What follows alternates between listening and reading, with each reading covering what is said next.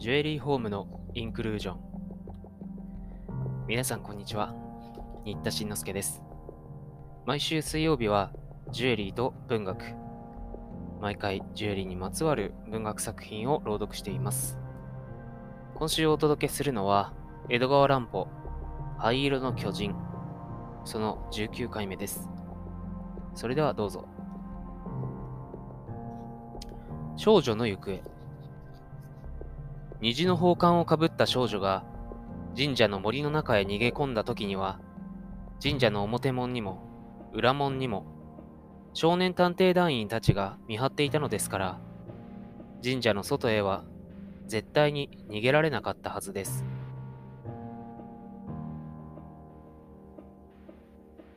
少女は神社の森の中のどこかに隠れているに違いないのです。そこで少年たちは最後にその少女の捜索をすることになりましたが、その時はもう日が暮れて、辺りは真っ暗になっていました。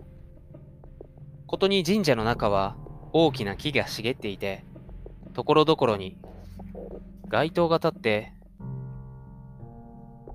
いるばかりですから、この捜索は実に困難です。小林団長は神社の表門と裏門にいる5人ずつの団員にはそのまま見張りをさせておいて、あとの9人の団員を裏門の外へ集めました。これからサーカスの女の子を探すんだよ。みんな探偵七つ道具の中の懐中電灯を出して、と命じました。探偵七つ道具というのは、少年探偵団員がいつも身につけている小さい道具類で、万年筆型の望遠鏡、虫眼鏡、磁石、万能ナイフ、黒い絹糸の縄ばしご、丸めると一握りになってしまいます。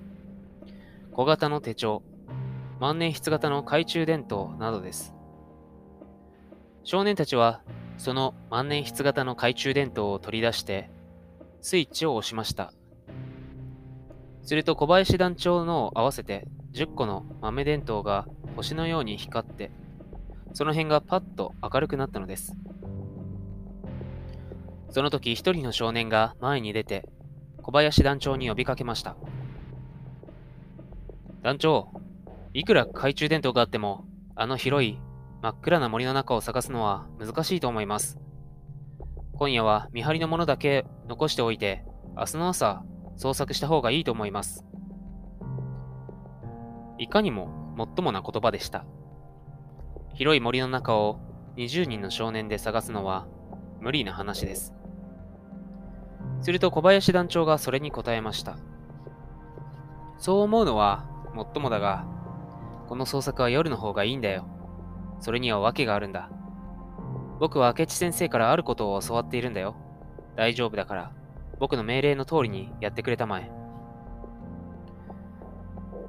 そう言われると誰も異議を唱えるものはありません。そこで小林少年は次のように指図をしました。みんな懐中電灯を消して。僕についてくるんだよ。どんなことが起こっても、僕がつけろと言うまでは懐中電灯をつけてはいけない。わかったね。それから神社の中のある場所へ行ったら、みんなが離れ離れになって、木の陰に隠れて、僕が呼ぶまでじっと待っているんだよ。変なことが起こっても、むやみに飛び出しちゃいけない。いいかい？さあ、それじゃあ出発。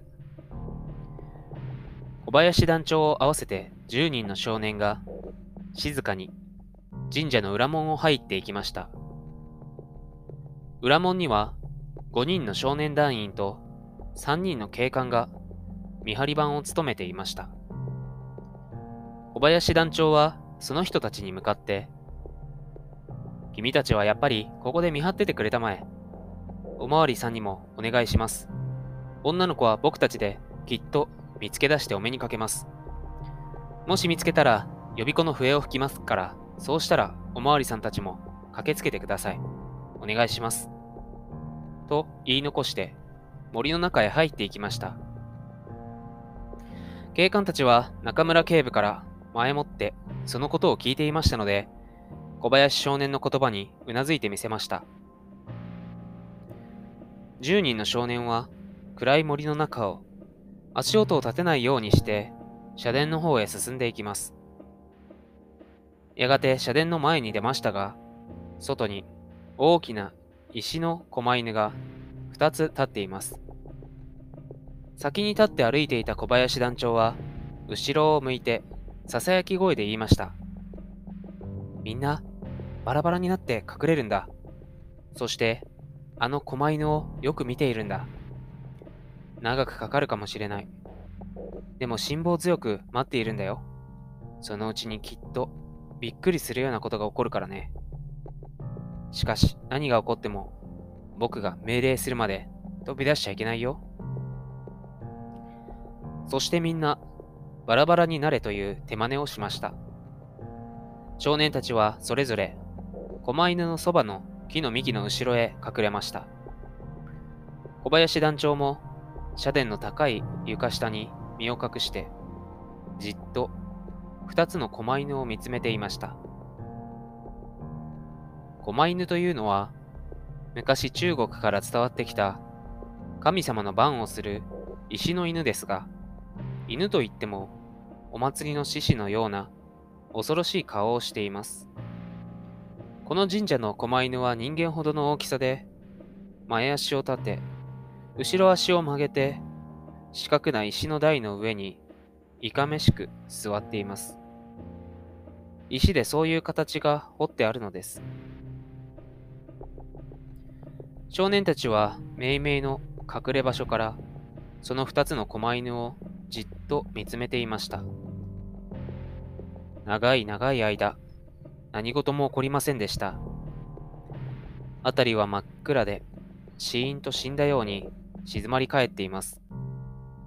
遠くの街灯の光で、ぼんやりと狛犬が見えています。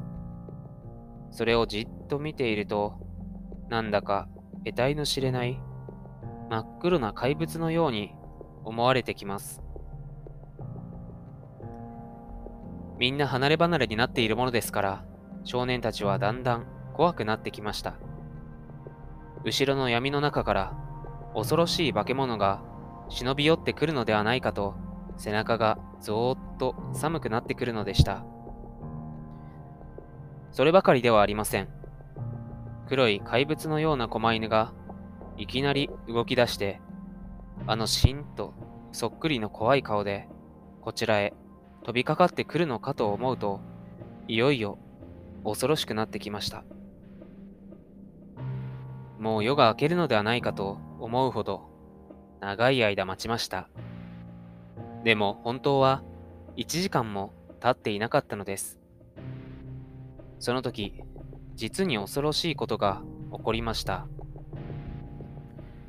今日はここまでです。それではまた次回お耳にかかります。